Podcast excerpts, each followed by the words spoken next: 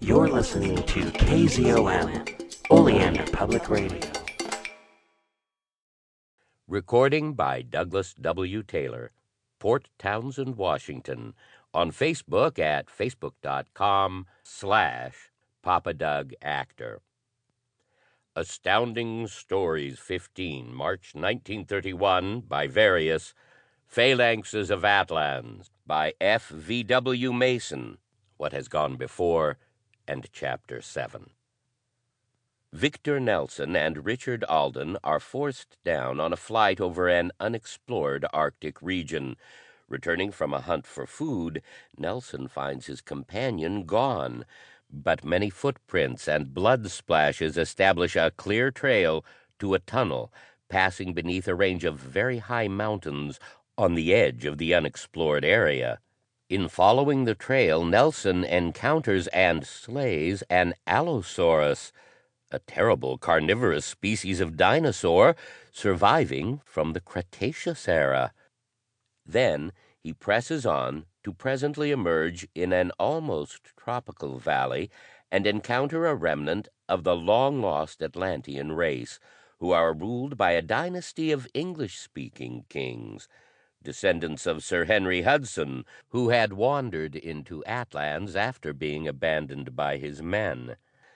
This valley in the Arctic owes its existence to the thinness of the earth's crust, which permits the interior heat to warm the surface. The Atlanteans are on the verge of war with another race, the Jarmuthians, descended from the lost tribes of Israel, when Nelson is transported to Heliopolis, the Atlantean capital, for trial. All strangers must prove their value to the state or be condemned to feed the war monsters. Nelson soon discovers that Alden had been captured from the Atlanteans by the Jarmuthians. He strikes a bargain with Altorius, Emperor of Atlans. He will undertake to fight any six of the enemy on condition he and Alden will be released if successful. Altorius agrees to Nelson's suggestion and makes a proposal to the Jarmuthians. Heretofore he had been paying them an annual tribute of six maidens as price for the safety of Altara, sacred virgin of Atlans, whom Jarmuth had captured in a previous war. With Nelson's bargain in mind, he offers an increase of six maidens to the annual tribute if the American fails to defeat six Jarmuthian champions. On the other hand, if Nelson wins, all tribute will cease, Altara will not be sacrificed, and Alden is to be returned unharmed. On a dueling ground between the rival armies, Nelson, armed with his Winchester rifle, sallies out to battle with the enemy, who, on their side, are armed with retortii, curious weapons hurling live steam, fungus bombs, swords, and lances. The tricky Jarmuthians, however, mount their men on a diplodocus, a huge dinosaur some eighty seven feet in length. All seems lost, but by blinding the colossal creature, Nelson destroys its usefulness, and one by one kills the six Jarmuthians. Stung with rage, the enemy disregard the terms of the contest and attack with their whole army. They are, however, defeated, and the conquered Jarmuthians sullenly turn over Alden and the captive maidens, though Altara still remains in their possession. After making much of the Americans, Altorius reluctantly allows his preservers to depart for their plane, unconscious that the priestly party is planning rebellion against his authority because he did not insist on Altara's return. Chapter 7 "That's one of the fixed retortii I was speaking about," remarked Victor Nelson, as he paused to point out a tapering brass tube which was mounted on a platform above the long staircase up which he and Alden were toiling. It's a big brute, See how small the gunners look beside it. These steam guns are wonderful things." The younger aviator sighed. "I've had enough of miracles," he said, wiping his flushed features and hitching a small pack higher on his leather clad shoulders. "All I want to do is to lay my weary eyes on the plain again. What with these ghastly allosauri, diplodocuses and other monsters, I'm damn well fed up with this place." Nelson settled his Winchester rifle more comfortably into the hollow of his arm. "Correct. So am I. But we can't say Altorius didn't do right by our Nell. Good Lord, what a triumph he gave us!" The dark pilot's smile flashed from beneath his neat, close clipped black mustache. "Wait till Cartier gets a peep at those diamonds he gave us." Panting, the two halted by mutual consent. "Ever see so many stairs?" grunted Nelson. Three more flights and we'll be into the tunnel. Ah, there's the opening. I only hope these blighters haven't hurt the plane." Before resuming the climb, Nelson shifted his rifle, idly regarding the armored gunners just above. Then suddenly he stiffened his wiry body with a sharp cry. "Look out, Dick! What the devil? Those damn fools ahead are swinging the retortii across our the dark haired aviator's words were drowned out in a deafening, hissing roar that burst from the great retortii's throat, and his heart gave a great convulsive leap at the sight. Was this an accident or treachery? An accident, of course. Somehow he could not bring himself to think that Altorius would break his pledged word. Projected in a shimmering white arm, the scalding death vapor shot across the staircase, its hot breath licking the faces of the startled and angry Americans, and quickly forcing them to turn and run downwards to avoid being scalded. "What the devil are these idiots trying to do?" gasped Nelson, anxiously eyeing the red crested warriors who, peering down through the blue lenses of their helmets, watched the khaki clad aviators, but made no effort to realign their retortii. Hero Giles'll skin those fools alive if he hears of this. Guess we'd better wait a minute. They'll soon shut off the steam. Shielding his face from the steam clouds that obliterated all view of the staircase above, Alden stood watching the billowing steam clouds in silent awe. "Terrible, aren't they, Vic?" he remarked. I've never seen those big fellows in action. They make the portable variety look like water pistols." As the steam barrier showed no signs of abating, an uneasy gleam crept into Nelson's dark eye, and with jaw grimly set, he cocked the Winchester and turned with the intention of lodging a complaint at the next station below but to his utter dismay he beheld bronze armored figures on the next platform now training their long muzzled steam gun across the stair. Even as he sprang back, the deadly white vapor hissed forth from the second retortii, completely barring further retreat down the stair. Like an icy flood, the chill of impending doom invaded Nelson's soul. This was no accidental discharge, for with the slightest change of direction in the deflection of either retortii, death would descend upon him and his companion. Swiftly speech became impossible as the roar of the huge retortii was deafening. The two were lost in the heart of an opaque cloud which completely blotted out the copper hued Atlantean sky. Hot blood surged into Nelson's head while he became aware of ghostly and stealthy figures advancing through the shimmering billows of vapor. Up, up they came like dream men, their eyes weird and unreal, cursing the treachery of their late host. Nelson and Alden watched dozens upon dozens of hoplites come swarming up the stairs in solid dully gleaming ranks. Apparently intent to take them prisoners, the foremost Atlanteans made a rush, giving the American time to fire just twice.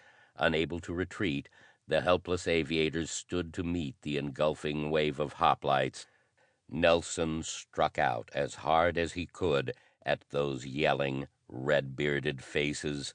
Though he knew the effort was hopeless, he was dimly conscious that Alden, not far away, also fought with the vigor of despair. With a sense of savage satisfaction, the dark haired aviator felt his fist impact solidly into a yelling, sweating face. Then something struck his head and, amid a miniature sunburst, his senseless form sank limply on the damp stones of the great staircase. After an interval, the length of which he did not know, Victor Nelson opened his eyes slowly, for his head throbbed like a savage's war drum. Uttering a stifled groan, he shut the lids to still an overpowering sense of nausea which gripped him. But a moment later he made another attempt to discover in what sort of place he found himself. Gradually his eyes became accustomed to a curious orange red glare beyond a series of Bars. Bars? The idea fixed itself in his benumbed brain. Bars meant prison. Yes, those grim blank walls bore out the assumption. He lay on the damp stone floor of what must be a fairly spacious cell. Beneath his leather aviator's jacket he shuddered. Jail, huh? What a nice place to wake up in. A groan from behind him prompted Nelson to painfully raise his head and look about. He blinked dazedly, meanwhile trying to focus his eyes. Then he heaved a faint sigh of relief as his gaze encountered the muscular, well proportioned figure of Richard Alden, who half sat, half reclined against one of the gray stone walls, burying a ghastly pale face between trembling hands. "You hurt?" To speak, Nelson drew a slightly deeper breath and at once became conscious of a horrible, throat wrenching stench. Dimly he recalled having once before encountered such an odor. When was it? Oh, yes, during the Great War, when he'd stumbled into a dugout tenanted by long unburied corpses. A cold finger stabbed at his brain. Corpses. "Are you hurt, Dick?" He repeated hoarsely. The lax figure stirred and Alden's blond head was raised slowly. I, don't know. His voice came very thickly. I I'm still dizzy. What's happened? Damned if I know, but those bright boys have evidently heaved us into a calaboose of some kind. Nelson, on peering about, had discovered that one end of the cell was closed only by a series of massive bronze bars. The two other walls were solid masonry, while the fourth was also solid, but fitted with a small oval door of bronze. "Calaboose? The hell you say!" Alden coughed feebly. "My God, but that steam was terrible stuff! I nearly smothered before I got knocked out." Slowly the younger aviator looked about, and suddenly his eyes widened in an expression of indescribable horror. "Look!" Alden's voice had died to a shaken whisper. "My God, Nelson, we're finished. Look at that Allosaurus!" Following the line indicated by the pilot's shaking forefinger, Nelson peered out through the series of great bars while a shudder shook his aching body. Though he had seen these fearful monsters on many occasions, yet it was never from such a position as that in which he now found himself. To his ears came a sibilant hissing, like that of a thousand serpents, and, quivering in every nerve, he forced his eyes open once again to discover that the cell which he and his companion occupied was but one of a series of cells surrounding a huge square in which were imprisoned perhaps twenty or thirty of those horrible gargoylesque creatures which were the Atlantean dogs of war. Some thirty four feet in length, the enormous slate gray monsters hopped leisurely about, their warty hides and huge luminous eyes betraying their reptilian origin. In shape, the allosauri resembled loathsome and titanic kangaroos as they lumbered awkwardly to and fro, picking viciously at what appeared to be fragments of human flesh and bones. While the two prisoners crouched, paralyzed with horror, one of the nightmarish creatures came hopping over and, pressing a head as big as a steam scoop against the bars, stared in with huge, pale green eyes. A long minute the ghastly creature remained looking in, clearly outlined by the orange glow from outside.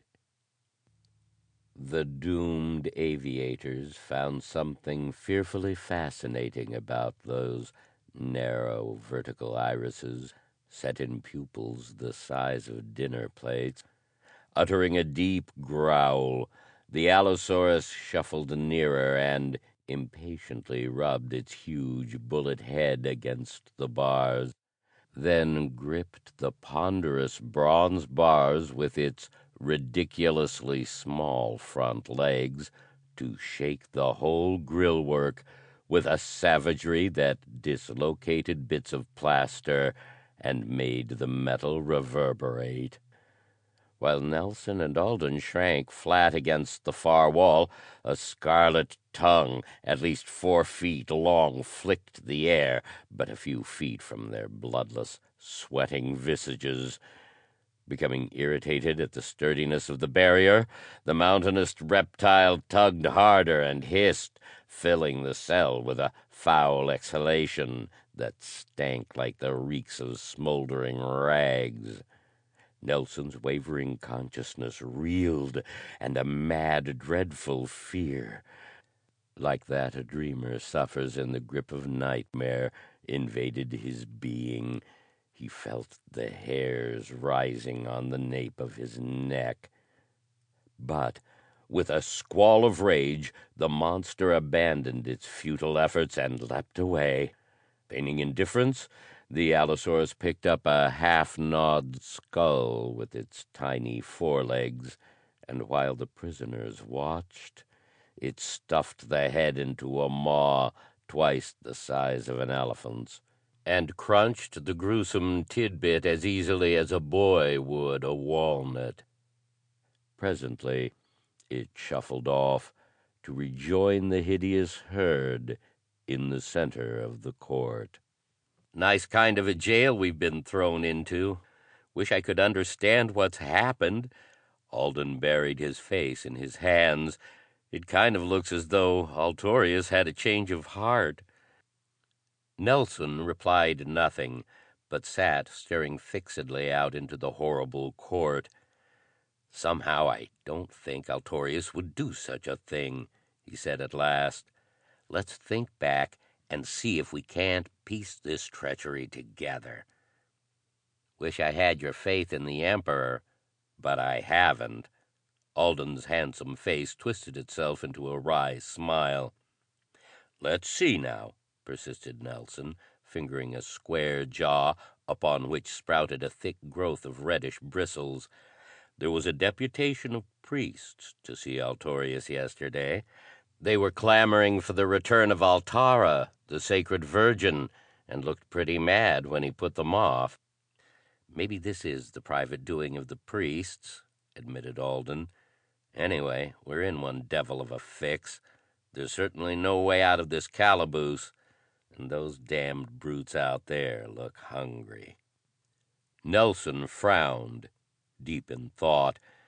Wish I could find a reasonable explanation. I really don't think it's Altorius. Still, that's what you get for mixing in on the politics of these forgotten kingdoms. But, reminded the other, you had no choice, old lad. Remember, you mixed in to save me. From across the courtyard rang a loud, penetrating shriek of fear that made the two aviators spring to their feet and rush to the bars. Peering across the court, they discovered three naked men shrieking and clinging frantically to the bars of an exactly similar cell. "What's wrong with them?" demanded Alden, as the agonized screams rang louder still. "I don't know," was Alden's breathless reply. "But what's that noise?" A curious metallic clanking sound filled the poisoned air and for a moment Nelson remained utterly puzzled. Then, as the noise grew louder, the allosauri commenced to betray a strange restlessness. They ceased basking and feeding, and their hideous heads commenced to dart quickly this way and that. While the terrific shrieks of the wretches across the court rang to the copper hued sky, the two Americans remained in doubt. Then, all at once, the chill of death gripped their hearts as they saw the bars of that cell directly opposite slowly but surely rising. Uttering heartrending cries, the doomed prisoners clung frantically to stay the vanishing barrier separating them from those appalling man eaters. But disdainful of their pitiful efforts, the bronze bars rose relentlessly, with metallic rattlings and janglings from some unseen mechanism. Rooted to the floor, both Americans watched the distant grille vanish into the upper stonework and heard the ghastly hissing as the allosauri herd commenced to move forward.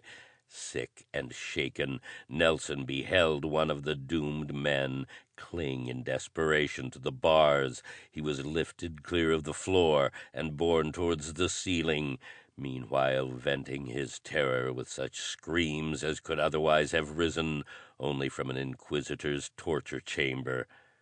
The tragedy was swiftly completed. Half a dozen of the nearest allosauri taller than any giraffes, suddenly sprang forward, their long naked tails rising as their gait increased. Snarling horribly, the vast slate colored beasts plunged into the cell, terminating shrieks of mortal terror.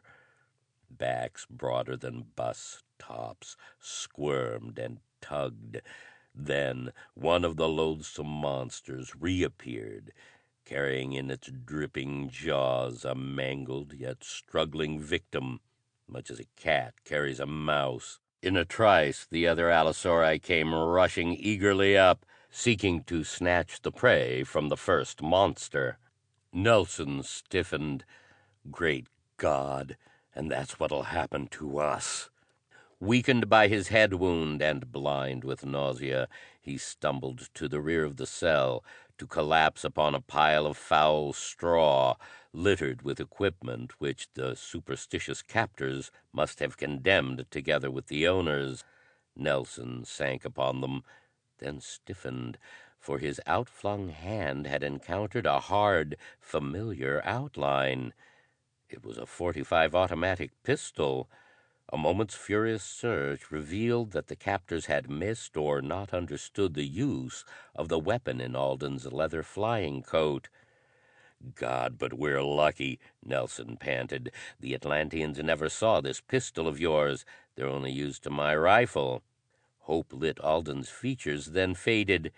"But what good is a .45 against brutes like those? Might as well have a pop gun."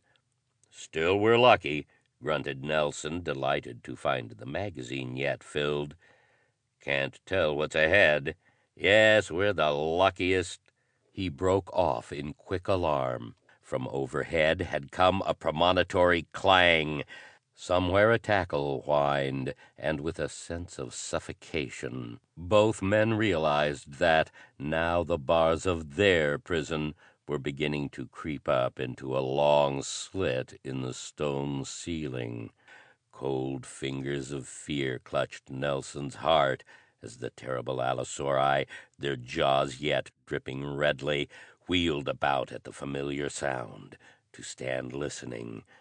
Up and up crept the ponderous grill, while the allosauri commenced to shuffle forward, fixing on their next victims enormous, unblinking green eyes. While the whole loathsome cell spun about, Victor Nelson forced stiff fingers to throw off the safety catch as the nearest allosaurus opened its cavernous mouth in anticipation, displaying an array of curved teeth as long and sharp as bayonets. Standing some fifteen feet high at the shoulder as the horrible creature's body was, it all but blotted out the light. The bars rose inexorably. Now they were waist high, now above Nelson's head. In a moment would come the rush.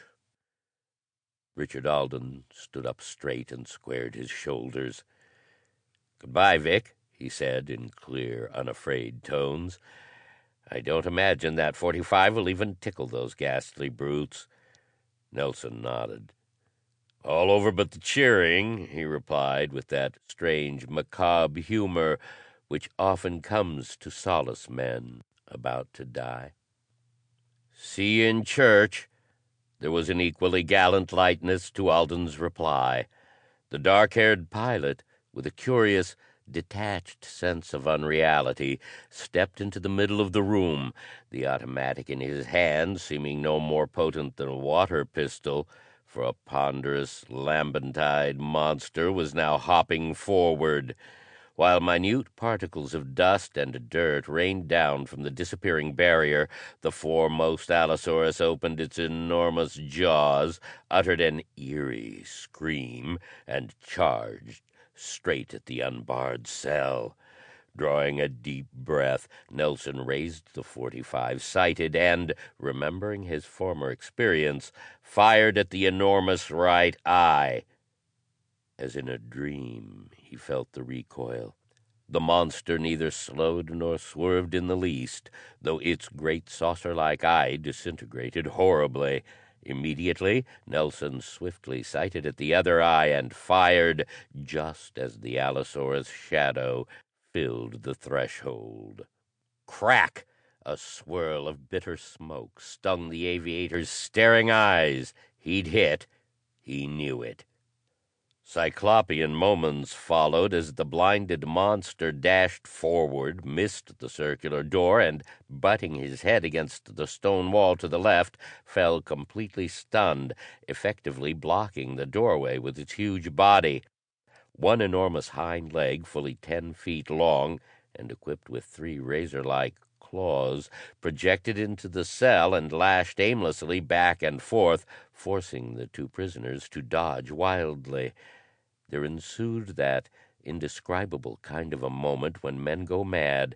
Outside the cell, the ravenous herd pounced upon their fallen mate and, with hideous grunts and snarls, promptly commenced to tear it apart. The shaken prisoners realized that the rending jaws would before long undoubtedly remove the temporary obstacle, but meanwhile the hideous hissing and the fetid stench of the allosauri breath made the cell a madhouse. Gradually, the gigantic carcass at the door commenced to quiver and roll violently under the ferocious tugs of the eager feasters. A gap of light appeared over the huge haunches, and all at once another of those terrible heads slipped over the carcass and into the cell. Again the .45 thundered, lighting the darkened cell with a brief orange flame.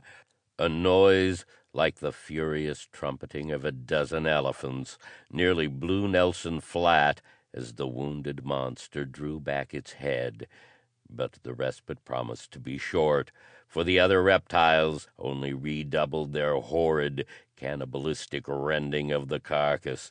When the barrier was removed, there would be a general rush, which the shaken aviators could not hope to stay. Suddenly Alden uttered a low shout and pointed to the small oval door which had, up to this point, remained securely bolted and shut. It was swinging gradually open, rimmed with a strong reddish light. Wide eyed and with black hair streaming lank over his forehead, Nelson, in the act of reloading, swung about to meet this new menace. Hell! What point was there in prolonging the pitiful struggle? What was happening? Slowly the door swung back and a rosy glow lit the opening a glow that became as strong as the gleam of a spotlight. Then, slowly, a glittering green crested helmet of highly polished bronze appeared, and under it Hero Giles' familiar features, now distorted by a terrible fear. The blue eyes seemed enormous.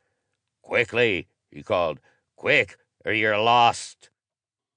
Unbelieving of the reprieve, both the aviators stared an instant at that martial figure clad in brazen armor, liberally studded with enormous diamonds and emeralds, then leapt forward with the speed of desperation, for from behind came a fierce squalling from the allosauri. As he darted towards the door, Nelson had a glimpse of the carcass blocking the door, commencing to slip sideways. Alden was already out and Nelson sped through the door barely in time to escape the razor sharp talons of the foremost allosaurus as it scrambled into the deserted cell with a resounding bellow of disappointed fury. End of what has gone before and chapter 7. Recording by Douglas W. Taylor, Port Townsend, Washington. Thank you everyone for being patient for these these uh, current and upcoming episodes.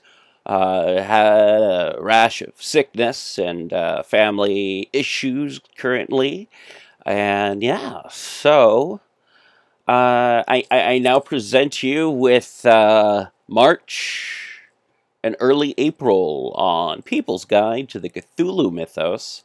We would also like to welcome Gretchen Martin uh, to the cast of People's Guide to the Cthulhu Mythos.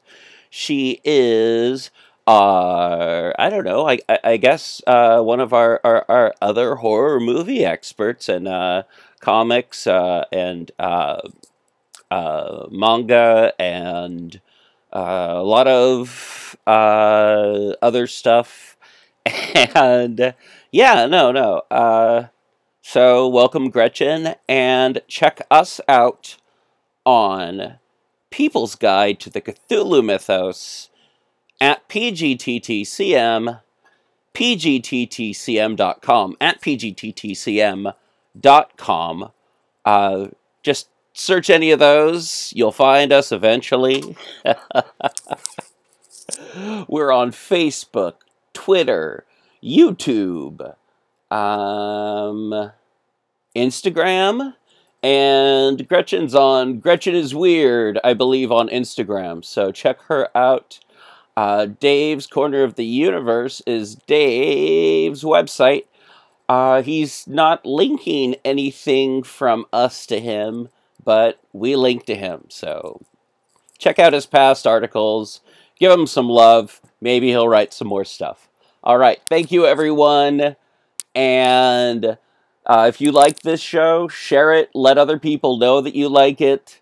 Uh, let me know if you like it. Uh, you can contact us at pgttcm at gmail.com. If you S-A-S-E us a envelope, we will send you some stickers or something. And yeah. So thank you. Contact, uh, message me for uh, uh, address, and uh, we'll talk to you in the future. And uh, keep keep keep it weird. Stay squiggly. and uh, yeah,